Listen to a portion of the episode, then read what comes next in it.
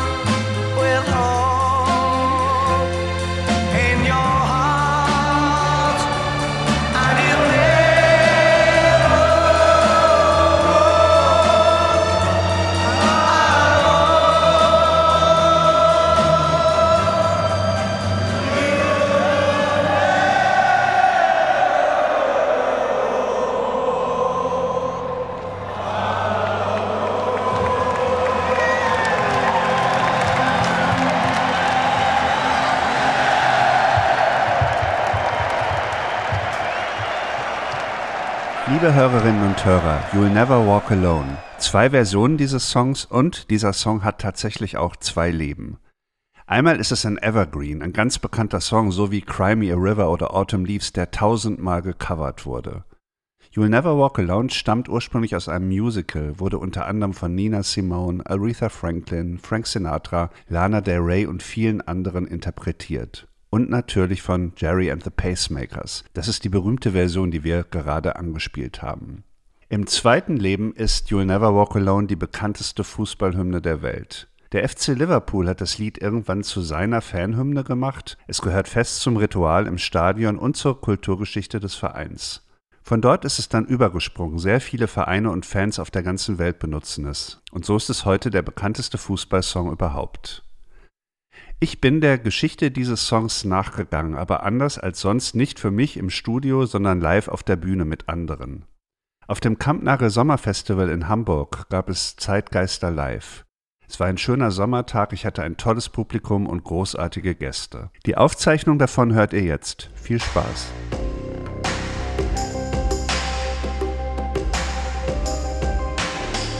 Zeitgeister, der Podcast für Musik, Kulturgeschichte und Gegenwart.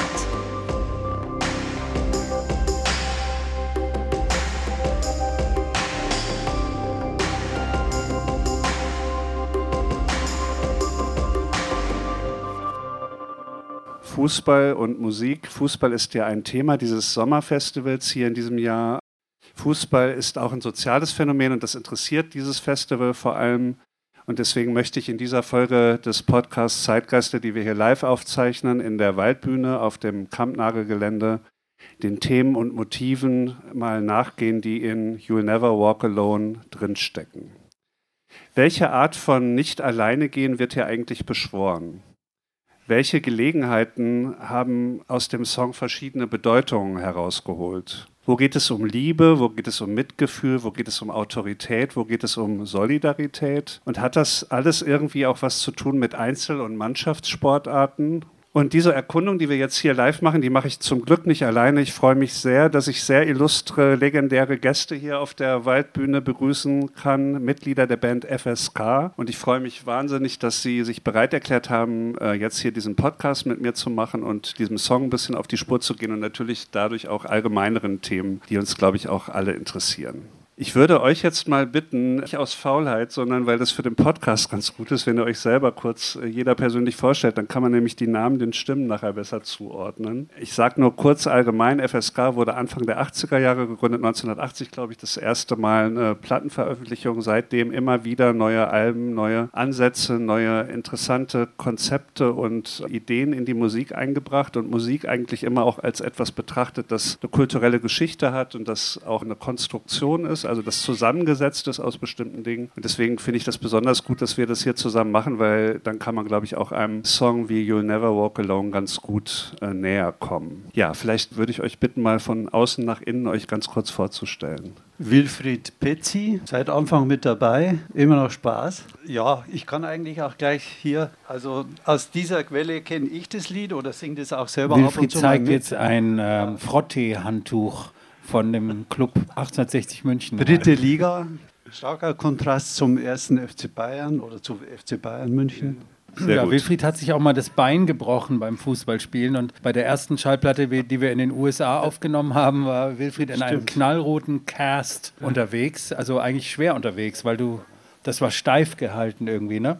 Und ging dann täglich morgens, bevor wir ins Studio gingen, wir haben in Richmond, Virginia ein Album aufgenommen, ging er täglich ähm, erstmal in so ein, ja, das war ein Gym, aber es war auch eine Art äh, Nachbehandlung, Genau. d- weil du mit dem frisch äh, versteiften Bein in die USA mit uns flogst. Genau. Und der, du, Wilfried Genau. war unter mindestens zwei Meter großen Footballern und so afroamerikanischer Abstammung, überwiegend Also, der ja, einzige ab- genau, europäische, genau, Ja. kannst gerne selber Als ich erzählen. da ankam, war erstmal so ein ganz erstaunter Blick auf mich. Die haben mich so von oben bis unten quasi taxiert und haben dann gesagt, hey man, what kind of sport are you doing? dann habe ich ja gesagt, Soccer, also äh, Dann war gleich Football, klar. Dann war es dann natürlich irgendwie klar. Ne? Ja, genau. Aber es war ein schwieriger Anfang. Und ich bin nämlich äh, der Nächste mit dieser Stimme, die gehört zu Thomas Meinecke und ich bin, ich weiß nicht mal die Regeln des Fußballspiels. Kenne mich mit Fußball nicht aus, aber es ist trotzdem sehr interessant, darüber jetzt zu reden, auch als jemand, der sich damit nicht auskennt. Ich bin Justin Hoffmann, bin hauptsächlich äh, Kunstwissenschaftler und leite seit etlichen Jahren einen Kunstverein, den Kunstverein Wolfsburg. Mein Zugang ist eher der musikalische und da muss ich wirklich halt an Jeremy Pacemakers vor allem denken, weil mein allererstes Album, das ich bekommen habe, als neun- oder zehnjähriger mir gekauft habe, noch von, von so Taschengeld. Mein Bruder war schon älter, der hatte schon mehr Platten, aber ich wollte dann äh, diese ganze neue 60er Jahre Beatszene in einer Compilation kaufen. Da gab es von Elektrola ein, wirklich eine Platte, die heißt Liverpool und da waren drei Stücke von denen drauf. Und das war sozusagen einer der Zugänge zur Popmusik. Auch das Stück? Oder? Das Stück ist da nicht drauf, nee. Ich bin Michaela Milian, genau. Also ich kenne mich auch nicht mit Fußball aus, war aber öfter mal natürlich in irgendwelchen Stadien, wo Leute mitgespielt haben, die man kennt, die aber gar nicht irgendwie in irgendwelchen Ligen vorkommen. Die schönsten Fußballstadien sind ja die auf dem Dorf, wo dann so zwei Tore auf die Wiese gestellt werden und es spielen alle möglichen Leute mit. Und äh, sonst habe ich eigentlich nur mit meinen Cousins und meinen Brüdern äh, mitspielen dürfen, aber meistens den, dann wurde ich ins Tor gestellt und das habe ich auch nicht richtig gekonnt. Aber die Hymne kenne ich natürlich und ich kann über alles Mögliche reden, aber sicher nicht über Fußball. Ja, über Fußball reden wir sozusagen fast nur am Rande. Also der Song hat wirklich ganz viele Facetten. Er wurde komponiert für ein Musical. Das Musical heißt Carousel, also Karussell. Im April 1945 uraufgeführt am Broadway in New York. April 1945, das ist, glaube ich, wichtig in dem Fall. Es wurde dann auch später sehr erfolgreich verfilmt und die Urheber dieses Musicals sind äh, Richard Rogers und Oscar Hammerstein. Das war ein sehr bekanntes, berühmtes äh, Duo in der Komposition und also im Libretto und äh, Musik von Musicals. Oklahoma ist ein ziemlich bekanntes von den beiden.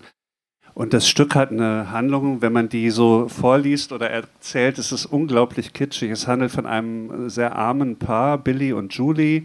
Und die beiden sind arbeitslos, weil sie dann rausgeschmissen werden bei dem Karussell oder diesem Schausteller, ähm, als man merkt, dass die beiden zusammen sind und ein Kind erwarten. Und dann haben sie kein Geld und Billy wird kriminell, um das Geld zu beschaffen und er wird dann erwischt. Und das ist so ehrlos für ihn und so schlimm, die Situation, dass er kurz vor der Verhaftung steht. Dann bringt er sich um, hat aber noch Zeit, ein Lied zu singen äh, für seine künftige Witwe und stirbt dann. Und die Tochter, also das Kind, was dann geboren wird von den beiden, das wächst ohne Vater auf. Und er bekommt vom Himmel die Möglichkeit, nach 15 Jahren mal für einen Tag auf die Erde zurückzukehren und ein Zeichen zu hinterlassen. Und er klaut einen Stern im Himmel, bringt den Stern mit und gibt ihn seiner Tochter. Die reagiert allerdings relativ verstört, weil sie irgendwie nicht kapiert, was das alles soll. Nur die Mutter begreift, ah, das kann eigentlich nur Billy sein, der unserer Tochter einen Stern mitgegeben hat. Das ist, wie gesagt, erstmal so, ein, so, ein, so eine kitschige Geschichte, aber wenn man 1945 sich mal kurz vor Augen führt, das war ja auch für die USA ein sehr opferreicher Krieg und viele sind nicht zurückgekommen, über eine Million Tote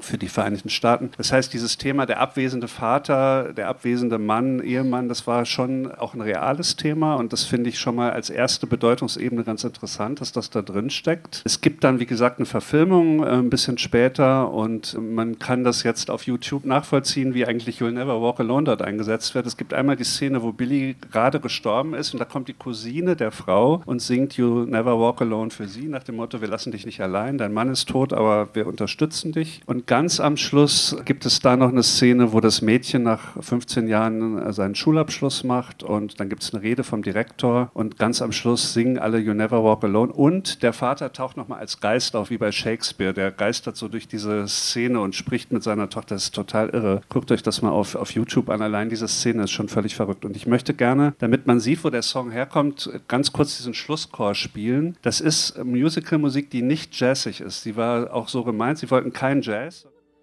Oh.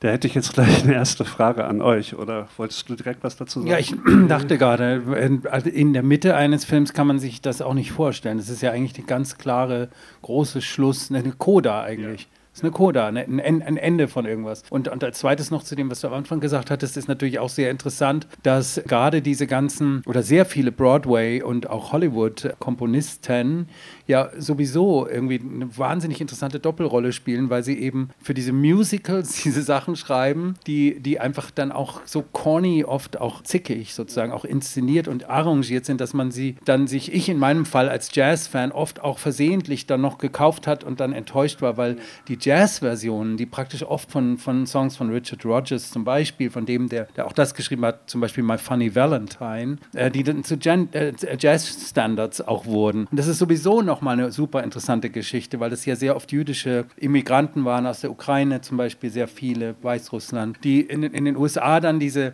diese Black Music praktisch schrieben, also Lieder, die fast, es waren eigentlich White Negroes quasi, die schrieben diese tollen Jazz-Standards, die dann von Billie Holiday und so weiter äh, große Standards der schwarzen Musik wurden. Also es ist sowieso ein unglaublich interessantes Terrain, auf dem man sich überhaupt bei Hollywood und Broadway für diese Musicals äh, be bewegt. Und ich habe mir auch öfter dann so Platten gekauft, vielleicht sogar mal Oklahoma und dann doch wieder nicht, kriegt man ja auf dem Flohmarkt auch. Das dann, weil diese, ich halte sehr schwer diese, diese, das Pathos aus, aber die Melodien sind sehr oft wahnsinnig toll, sind eben oft auch jiddische Melodien. Also das ist alles ein unglaublich riesiges Thema, was ich spannend finde.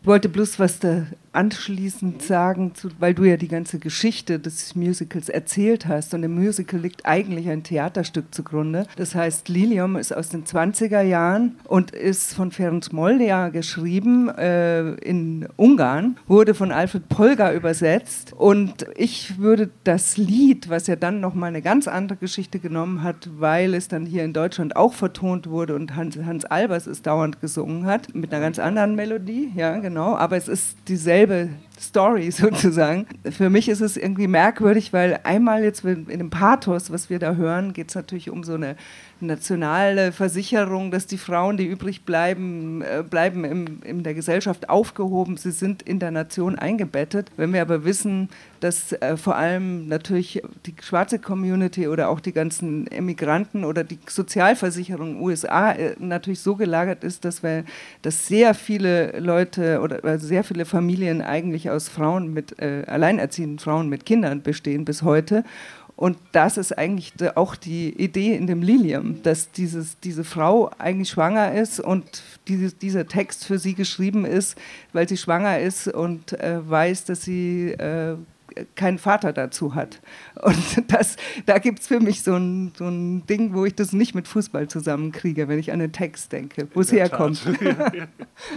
Das Lied war, glaube ich, abgesehen von dem Musical, das erfolgreich war, auch als Lied erfolgreich und wurde dann auch wahnsinnig häufig gecovert. Ich möchte eine Coverversion ganz kurz anspielen, weil ich die für bemerkenswert halte und das ist die von Nina Simone. Da würde ich euch dann nachher um eure Meinung bitten, weil Nina Simone auf den Text verzichtet und das ist ja schon bei der Geschichte, glaube ich, eine Geste. Also einerseits ist klar, Nina Simone wollte ja ursprünglich mal klassische Pianistin werden. Sie hat ja immer ähm, sozusagen ihr Klavierspiel auch äh, exponiert und hat vielleicht darin vor allem ein musikalisch interessantes Stück gesehen, aber dass sie den Text weglässt, finde ich dann doch bemerkenswert.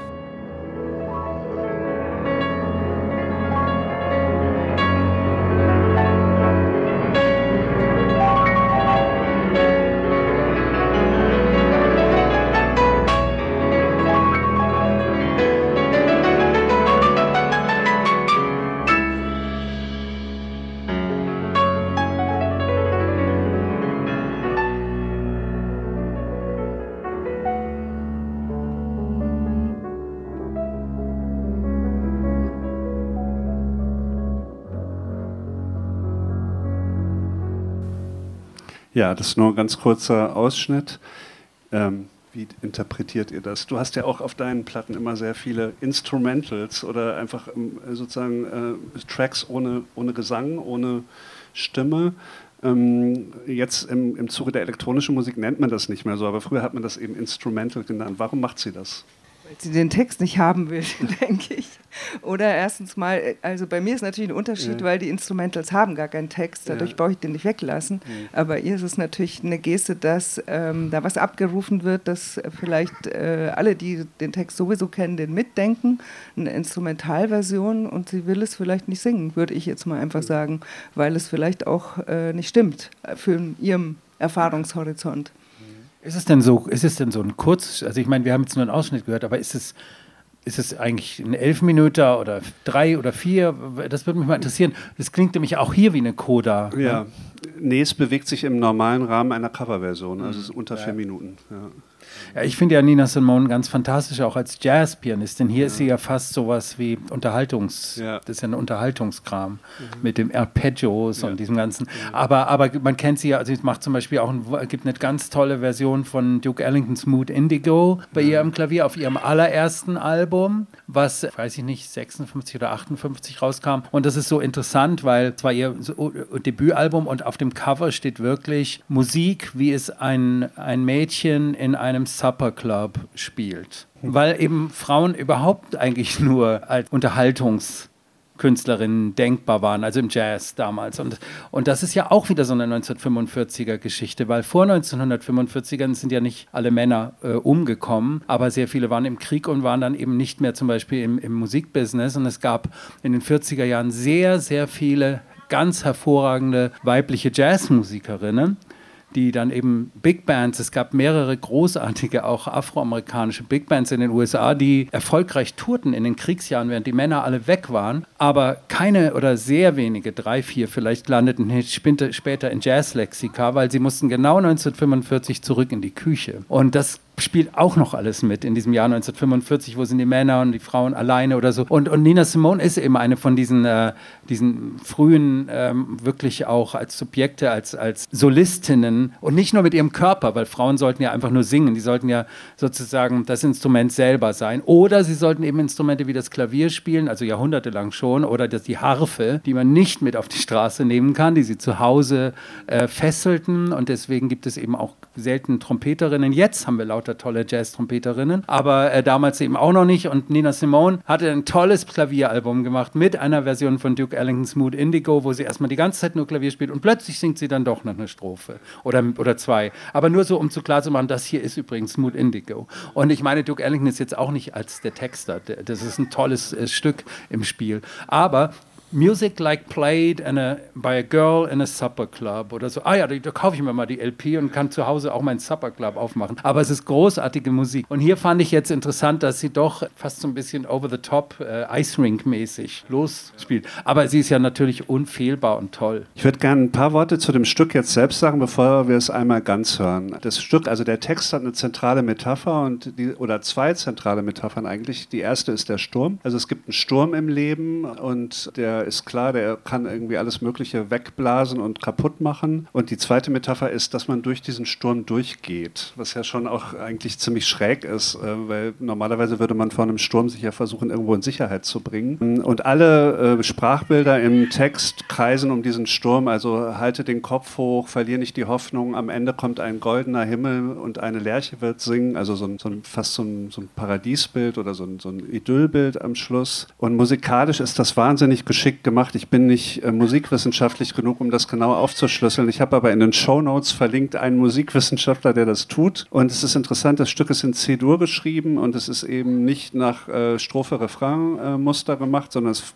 fängt an mit zwei Strophen, so, die so in diesem Dur-Bereich bleiben und dann kommt der erste Moll-Akkord. Und in dem Moment, äh, wo äh, darüber gesungen wird, dass man diesen Sturm durchschreitet und dass das eben auch ein, ein schwieriger Weg ist und so weiter, in dem Moment äh, kippt eigentlich das Stück musikalisch völlig in so, in so Moll-Akkorde und in so, ein, äh, so mit einem Ton sogar, wie ich diesem Video entnommen habe, aus, dem, aus der Tonart raus, um am Ende dann, wenn sich alles so steigert und es immer höher wird, in C-Dur wieder einzubiegen und dann so gerade in halb halbwegs gerade ins Ziel zu kommen. Was hören wir denn für eine Version jetzt? Dann? Wir hören jetzt die Version, das wollte ich auch noch kurz äh, einleiten, von Jerry and the Pacemakers, weil das die Version ist, die eigentlich dafür verantwortlich ist, dass es dann auch zum Fußball die Verbindung gab. Äh, Jerry and the Pacemakers, nur paar Worte. Liverpooler Band, The Mercy Beat hieß das ja, diese Bewegung. Es gab ja nicht nur die Beatles in Liverpool, es gab ja noch viele, viele andere Bands. Es war also eine Musikszene, die ja zum nicht geringen Teil auch hier in Hamburg zu hören war. Auch Jerry and the Pacemakers haben im Star Club gespielt auf St. Pauli und die hatten auch einige Hits, das waren aber eigentlich Rock'n'Roll-Hits. Die hatten den gleichen Manager wie die Beatles, Brian Epstein, und die hatten den gleichen Produzenten, George Martin. Und der Sänger und die Stimme von Jerry and the Pacemakers, äh, Jerry Martzen, der hat diesen Song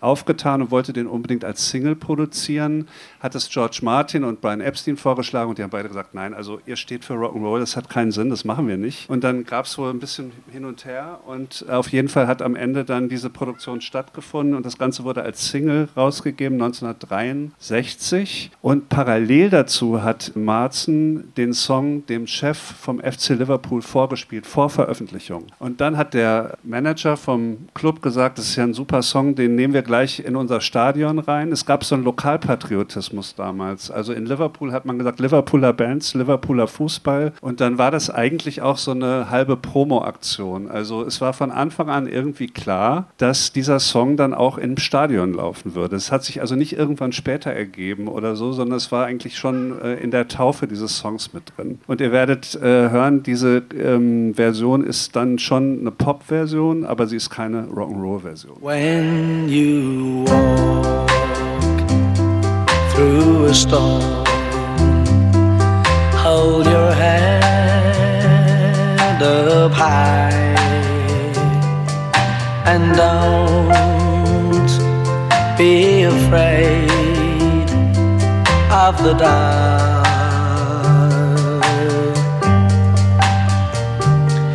At the end of a storm,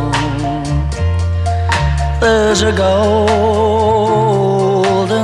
sky and the sweet silver sound of love.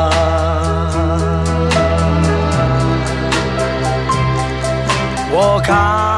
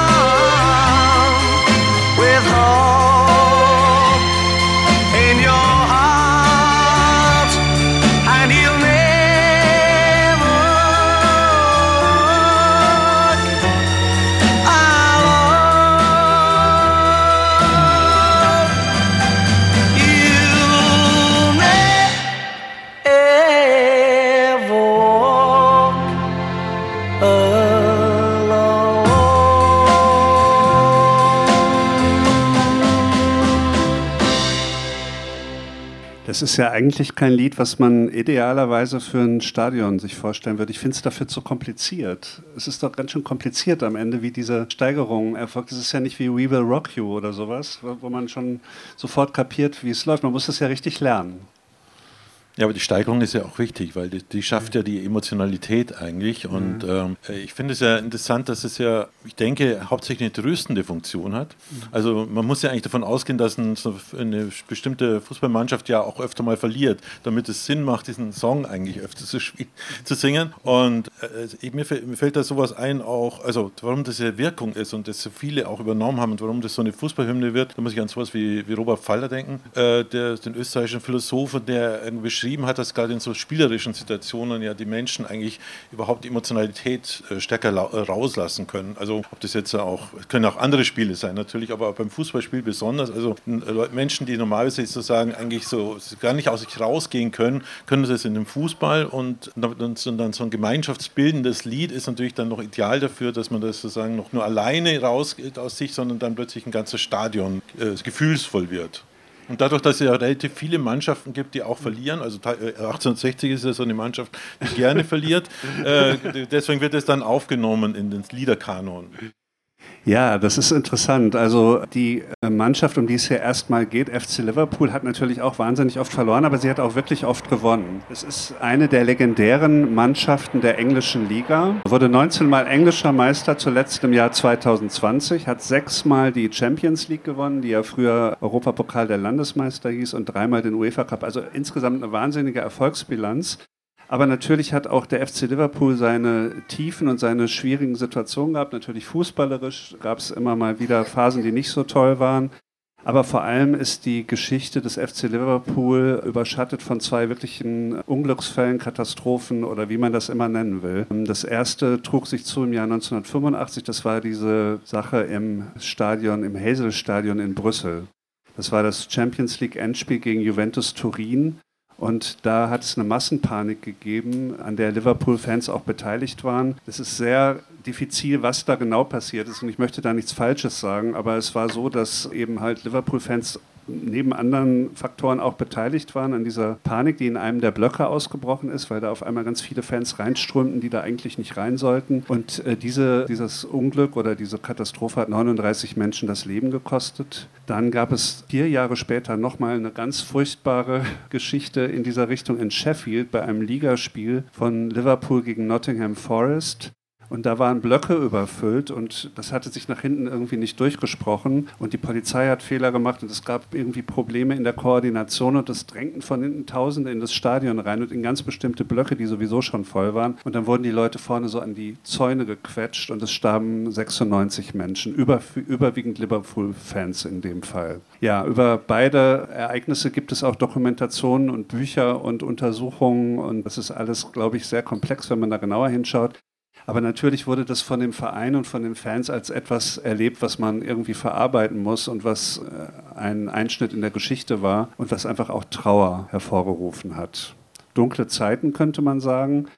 Das Ganze konzentriert sich dann immer in diesem Ort in Liverpool, Anfield Road, da steht das Stadion. Und die Triumphe und die Siege und die großartigen Momente und die Niederlagen und Katastrophen, die äh, konzentrieren sich irgendwie immer äh, ideell um diesen Ort rum und dann letztlich auch um diesen Song. Also dieser Song ist mittlerweile richtig eingeschrieben in diesen Ort auch. Der ist eingraviert in das Tor, wenn man reinkommt. Der steht natürlich auf jedem Schal und äh, der ist eigentlich allgegenwärtig. Immer dieser Satz, You'll never walk alone. Seit 2015 hat ja äh, der FC Liverpool einen Trainer aus Deutschland, Jürgen Klopp, und es läuft ziemlich gut. Also es hat schon einige Titel gewonnen in der Zeit und äh, ist also im Moment eher eine Hochzeit für den FC Liverpool. Und vielleicht, ich weiß nicht, ob es einen Zusammenhang gibt, dass Jürgen Klopp, der war ja auch in Dortmund und ob es äh, irgendwas damit zu tun hat, dass man in Dortmund auch besonders gerne You'll Never Walk Alone singt. Ich will nachher nochmal darauf eingehen, dass dieser Song sich in der Fußballwelt so stark verbreitet hat. Aber noch eine Sache zu dem, was du auch gesagt hattest. Ich will aber nicht weg vom, vom Thema Fußball. Ja.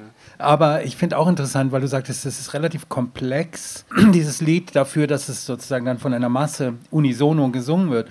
Weil es hat ja so interessante Undercurrents. Also das ist ja am Ende, ich würde mal sagen, sogar hier, besetzt bei Jerry the, the Pacemakers, oder Gary. Jerry oder Gary? Wie spricht man so? Ich habe ein Video gesehen, da sagt er selber Jerry. Ja, ja, genau, ist glaube ich auch so. Obwohl, genau, Obwohl es mit G geschrieben wird. Ja, genau. Dass auch die sogar dieses wo, wo, wo am Schluss das alles, alles sich so aufschwingt, diese, diese, diese komische, dieses, äh, dieses minimalistisch ist in deren Arrangement drin schon äh, noch, was bei, bei Richard Rogers ist, dieses da, da, da, da, dieses Aufsteigen, was mit dem anderen sich so auf eine tragische Weise kreuzt. Ne? Also dieses, ich habe mir mal überlegt, wahrscheinlich wäre auch von der Doo-Wop-Gruppe denkbar, wenn irgendwelche Leute das dann singen. Also man kann es nicht nur, finde ich, unisono auf dem, äh, also das ist schon auch ein ganz subtiles äh, Arrangement-Ding, finde ich. Das ist sehr gut. Sehr minimalistisch, sehr funktional, aber sehr wirksam. Das dachte ich noch so. Aber, aber, aber gut, ich habe es natürlich auch schon gehört, ohne im Stadion selbst gewesen zu sein, aber in Fernsehübertragungen, dass,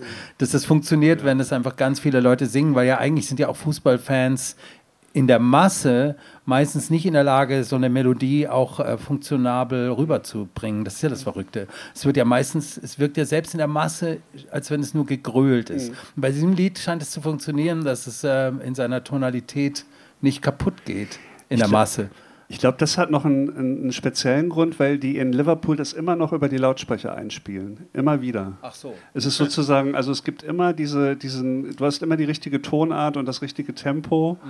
weil es immer wieder über die, okay. es wird, also die können das auch alleine singen, aber auf den Übertragungen, die ich gesehen habe, die man so im, im Netz findet, ist immer der Song noch drin. Das ist immer ein Mix. Ja, Wie ein eine Mix, Kirche, genau. wo die Orgel immer mitspielt, genau. damit man weiß, wo es lang geht. Dann kann man auch mitsingen, wenn man nicht weiß, wie es geht möchte jetzt noch eine Verwendung des Songs kurz anspielen, weil ich das ganz interessant fand. Pink Floyd. Pink Floyd hat auf dem Album Metal 1971 einen Song, der heißt Fearless. Da geht es eigentlich auch ein bisschen um die Frage, wie man sozusagen schwierige Situationen durchlebt. Und ganz am Ende äh, läuft der Song dann so aus und dann kommt, kommen Originalaufnahmen aus dem Stadion von Liverpool und You'll Never Walk Alone. Und das deutet für mich vor allem darauf hin, dass Pink Floyd als britische Band das wussten und im Kopf hatten, dass es das gibt und dass sie das verwenden können wie so ein was Signifikantes, was jeder sofort identifizieren kann. Das ist also schon zu der Zeit ein kulturelles, ein kulturell bekanntes, fast ikonenhaftes Ding war, dass die das singen. Also schon 1971. Ich spiele das mal kurz an. Fearless von Pink Floyd, das Schlussteil.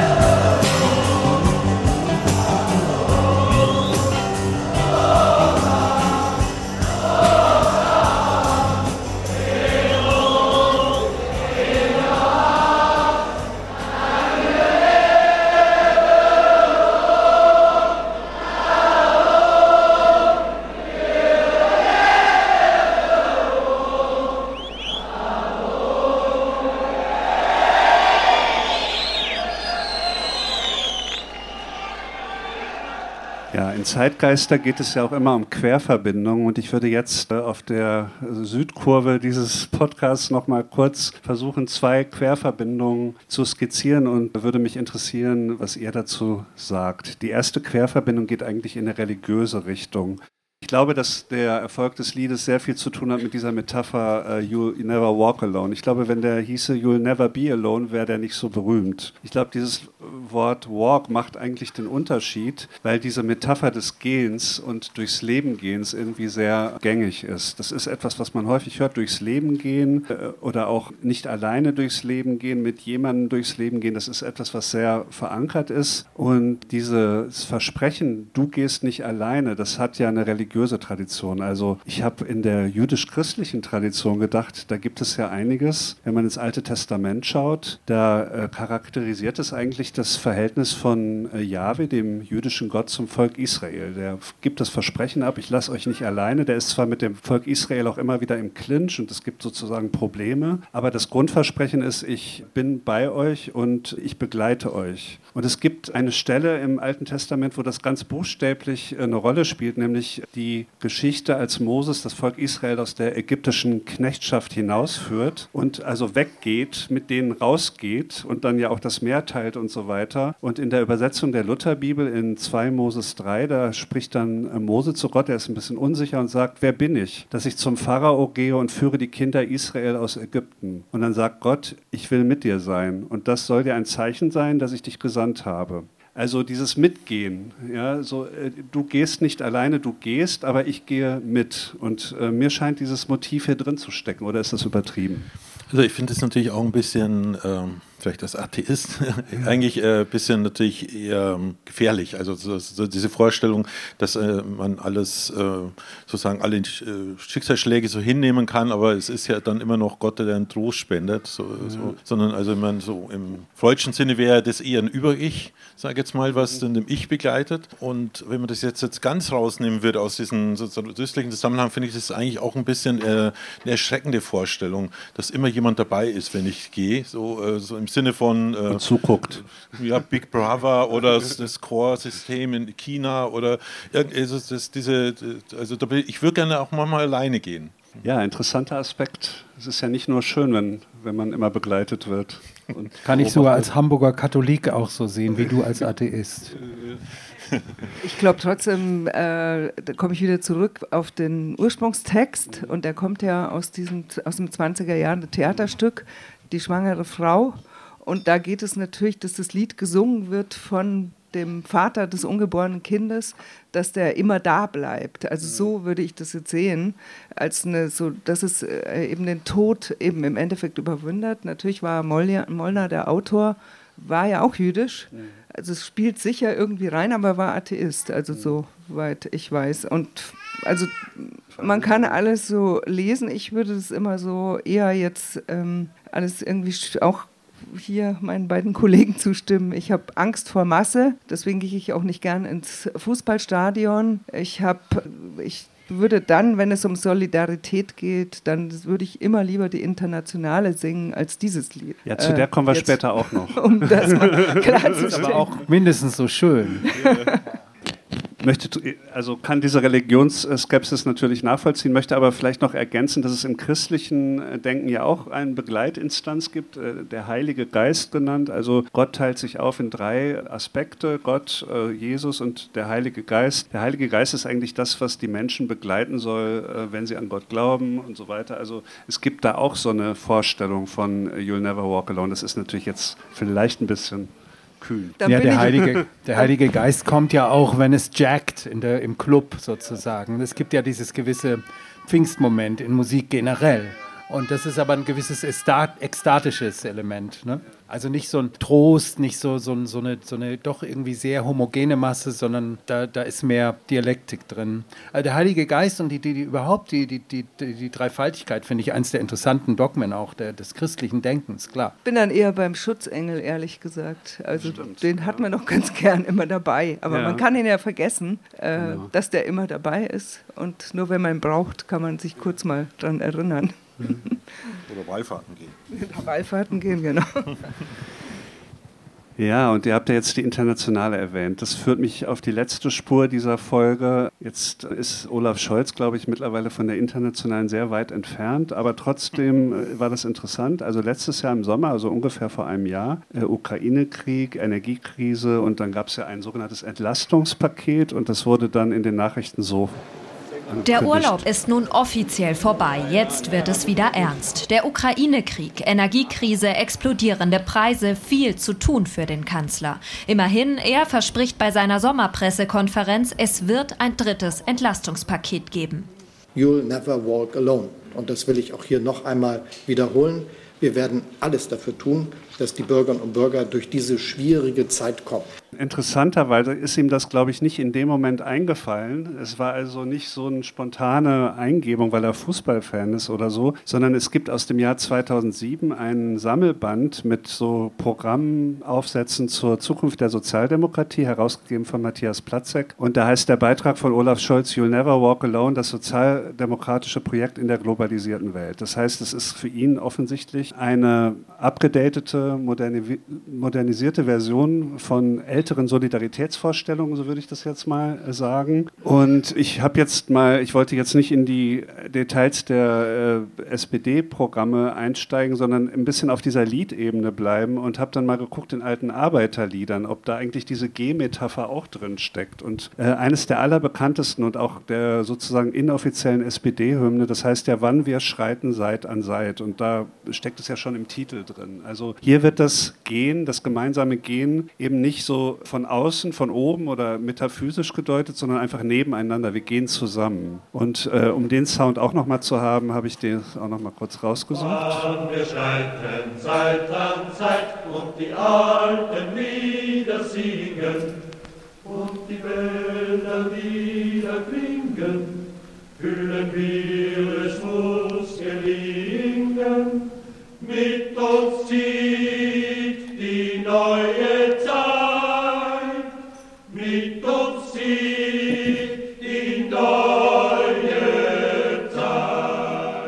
Ich habe dann überlegt, zu diesem Lied kann man ja marschieren. Auf zu jeden Fall wird da marschiert. Und zu Never Walk Alone kann man eigentlich nicht marschieren.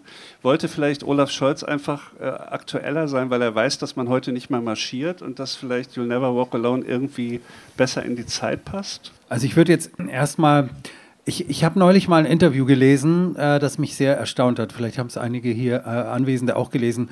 Olaf Scholz hat über zwei Seiten, ich weiß nicht, was in der Süddeutschen Zeitung, vielleicht darüber geredet, was er gerne liest. Und äh, da ist mir zum ersten Mal überhaupt möglich geworden, äh, diesen Mensch mal auch von, ja, ich habe ihm das nicht zugetraut, sagen wir mal, was er alles liest. Zum Beispiel Jean Genet. Das hätte ihn doch sehr beeindruckt. Das ist doch mal eine interessante Aussage. Und, und jetzt denke ich auch, wenn man so viel über, über Gehen äh, nachdenkt, würde ich immer sagen, Thomas Bernhard lesen. Der hat ein wunderbares Buch namens Gehen geschrieben, das eben nicht die marschierende Seite ist, und, aber doch die sich fortbewegende und sogar zu zweit gehende Weise beschreibt. Da ist was drin bei dem Thema, aber ich finde bei diesen ganzen marschierenden Liedern, es sind natürlich auch so Arbeiterlieder, die marschieren, äh, habe ich einfach so einen generellen, habe ich einfach einen, einen Einwand gegen den Gleichschritt. Spiele aber auch in einer Band, in der es rumpelt eher, als dass wir marschieren. Also beim Gehen kann ich ja nur sagen, ist Andare, Andante. Und Andante ist der Rhythmus, der sich vom Herzschlag ableitet und ist ungefähr zwischen 60 und 80 BPM. Und wenn jetzt Musiker, die jetzt keinen ähm, Metronom dabei haben. Mein Metronom wurde ja auch fürs Marschieren erfunden, also dass man, dass alle nicht stolpern, dass die Armee in eine Richtung, in einer Richtung marschiert. Wenn aber jetzt ein paar Leute zusammenspielen im Barock und später, dann geht man immer vom Herzschlag aus. Und das ist dann eher vielleicht im Sinne von You Never Walk Alone als der Marsch. Ich habe das übrigens auch gelesen. Äh, Wikipedia steht jetzt mit diesem Olaf Scholz-Aufsatz von 2007. Ich meine, ich finde es auch ein bisschen frech eigentlich, wenn man so, äh, sozusagen einen Text über das sozialdemokratische Projekt und die Globalisierung so, äh, dann das You Never Walk Alone nennt, weil das bedeutet ja, wir müssen jetzt die Leute trösten, dass sie keine Arbeit mehr haben. Aber ich meine, es geht ja um was, noch was anderes als zum Trost. Also wenn, das wäre dann wirklich so eine ähnliche Funktion, wie die Kirche hatte. Also dass da eigentlich keine wirklichen Änderungen oder sozialen Veränderungen passieren äh, sondern sagen man nur Trost spendet als Sozialdemokrat. Das wäre eigentlich der Parcours jetzt durch die Geschichte dieses Songs. Ich würde euch gern zum Abschluss vielleicht noch etwas fragen, wo wir das alles jetzt äh, mal so durchgearbeitet haben. Und zwar Pathos, Thema Pathos. Das würde mich schon interessieren, weil FSK ist für mich eine Band, die ein vielleicht eher skeptisches Verhältnis zu ganz direkten Gefühlsäußerungen und sozusagen authentischer Musik in Anführungszeichen hat. Habt ihr einen Umgang mit Pathos? Habt ihr ein Interesse an Pathos? Oder ist das für euch eher etwas, was ihr meidet? Ich finde, ich weiß auch, ist es dann vielleicht Pathos, wenn ich von Barry, Barry Ryan, Eloise oder äh, sowas, ne, auch aus den 60er Jahren mir gerade vorstelle. Ich weiß immer nicht, ob das Pathos ist, ob das nicht dann einfach auch Pop ist, dass mir, also großartige Popmusik darf das haben. Mhm. Äh, ich glaube, ich habe nichts gegen Pathos, aber es, ich mag es gerne, wenn es dann irgendwie das darf auch campy sein. Mhm. Also auch äh, Mae West hatte schon ein gewisses Pathos in ihren Performances, aber das war auf jeden Fall weltanschaulich cool. Und ähm, ich mag es schon ganz gerne, aber ich finde daran, auch bei diesem Lied, das Interessante ist ja die Rekontextualisierung und das ist ja das Schöne an Pop. Man ist ja in einer Verweishölle unterwegs, mhm. äh, wo man das genießen kann, dass die, dieselben oder gleichen Dinge dann wieder auf, aufscheinen und etwas anders gelesen, genommen werden, als sie gemeint wurden. Das finde ich eigentlich alles okay. Mhm. Und ähm, ich glaube, ich mag Pathos, aber es kann auch das von Motorhead sein. Motorhead habe ich nicht als pathetische Band da ist mir auch gerade erst eingefallen, während ich es sagte. Okay. Muss ich zu Hause mal überprüfen, aber ich glaube ja. Ja, vor allem halt bei, bei Musik geht es ja wirklich überhaupt natürlich um eine emotionale Ebene. Und ich weiß nicht, ob man alle sozusagen starken Gefühle dann gleich in Richtung Pathos bringen kann. Das ist natürlich auch immer so eine Begriffssache, wenn man das dann so wirklich nennt. Ja. Es gibt ja auch die Pathos-Formel bei Abi Warburg, also von daher gibt es auch eine Formel dafür. Und für mich gibt es natürlich pathetische Momente, die auch super genussvoll sind, wie ich zum Beispiel bei Herb Alpert in der Elbphilharmonie war. Dann gibt es einfach Momente, die sind unglaublich, wo man weiß, alle im Publikum und auch die, die Musik erzeugen. Du meinst aber, glaube ich, Burt Bacharach. Äh, Burt Bacharach, Entschuldigung, genau, Burt Bacharach. Die, alle werden abgeholt und alle, die das äh, konstruieren, diesen Sound, sind auch dabei, aber alle sind sich auch dessen bewusst, wie es gerade entsteht. genau, als, als, als, als Burt Bacharach letztes oder vorletztes Jahr in der Elbphilharmonie ähm, ähm, A House is not a Home gesungen hat, ist es eigentlich sehr ähnlich wie das gerade. Und da steht eben auch Burt Bacharach in der, in der, als letzter Lebender oder jetzt auch nicht mehr Lebender, glaube ich, in der Tradition dieser, dieser Broadway oder auch Hollywoodhaften schon Pathosformel. Mhm und das kann gut sein oder auch wahnsinnig hohl und blöd. Ich finde Song, diesen Song auch gut komponiert, ohne dass ich das, im, also das Fußballstadion kann es mir auch nicht verleiden. Kann mir das Fußballstadion verleiden, aber das Fußballstadion kann mir diesen Song nicht verleiden. Und insofern nichts gegen Pathos wahrscheinlich. Oder Wilfried, sag mal, sag mal du was zu Pathos. Ich fällt gerade ein, wir waren im Substanz zu zweit, ist möglicherweise schon 25 Kleiner Jahre Münchner her. Club. Ja. Kleiner Münchner Club. Und wir haben, was haben wir uns angesehen? Wir kommen nicht auf den Namen Jeff Buckley. Jeff Buckley, der Sohn Buckley. von Tim Buckley. Genau. Und da auch, auch haben wir Leben. gedacht, ja. wir sollten über Pathos reden, nach und, diesem Konzert. Aber mit, mit, mit nassen Augen. Ja. Genau. Nee, und ich meine, wer kennt ja, denn äh, Tim Buckley? Das ist doch auch wirklich Pathos. Das ist Pathos, genau. Ganz pathetisch. Und das haben Justin und ich wiederum nochmal 25 Jahre vorher, so ungefähr, na nicht ganz, aber in den späten 70ern. In deiner WG haben wir äh, Lorca, Lorca, ja, Lorca-Album von Tim Buckley gehört. Das ist, ja, das ist ja pures Pathos. Mhm. Also nichts gegen Pathos wahrscheinlich, nur gegen, äh, ich, genau, nee, eigentlich gegen gar nichts von dem, was jetzt war. Wir hatten ein bisschen Angst, dass wir hier in so eine Prüfsituation kommen, in so eine, bereitet euch mal gut vor, äh, da gibt es interessante Sachen und jetzt, oh Gott, ja, aber nee, war, nee, das ist eigentlich alles, alles in Ordnung. Ja, das ist doch ein super Schlusswort. Alles in Ordnung, vielen Dank bin äh, wirklich happy, dass ihr da wart. 1860 München wünsche ich alles zeigt Gute. jetzt nochmal auf äh, das eine, ein Frottee-Handtuch mit äh, 1860 drauf. Was ordentlich pathetischen Schweiß schon geschluckt hat, glaube ich. Es wurde nie gewaschen, hoffe ich. Herzlichen Dank. Äh, war sehr schön, hat mich sehr gefreut. Vielen Dank, dass ihr euch darauf eingelassen habt und dass es hoffentlich nicht zu prüfungshaft für euch war. Vielen Dank, dass ihr da wart und bis bald. Tschüss.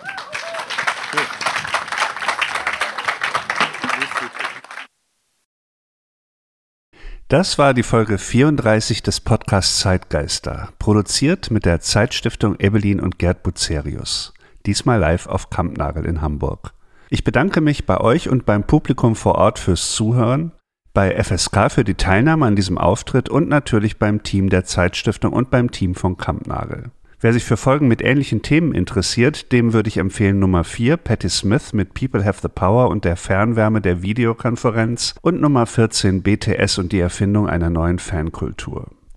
Weitere Podcasts der Zeitstiftung sind Urban Change und Zwischenrufe. Wenn ihr Kontakt mit mir aufnehmen möchtet, mir was mitteilen, kritisieren, äh, Ideen oder irgendwelches Feedback auf den Podcast, sehr gerne unter zeitgeister.zeit-stiftung.de. Und ich freue mich natürlich, wenn ihr mich abonniert, wenn ihr mich empfehlt, wenn ihr Punkte verteilt. Die nächste Folge der Zeitgeister kommt im September, dann mit einem Lied von Tokotronic. Was du auch machst, mach es nicht selbst. Bis dahin verabschiedet sich am Mikrofon Ralf Schlüter. Tschüss.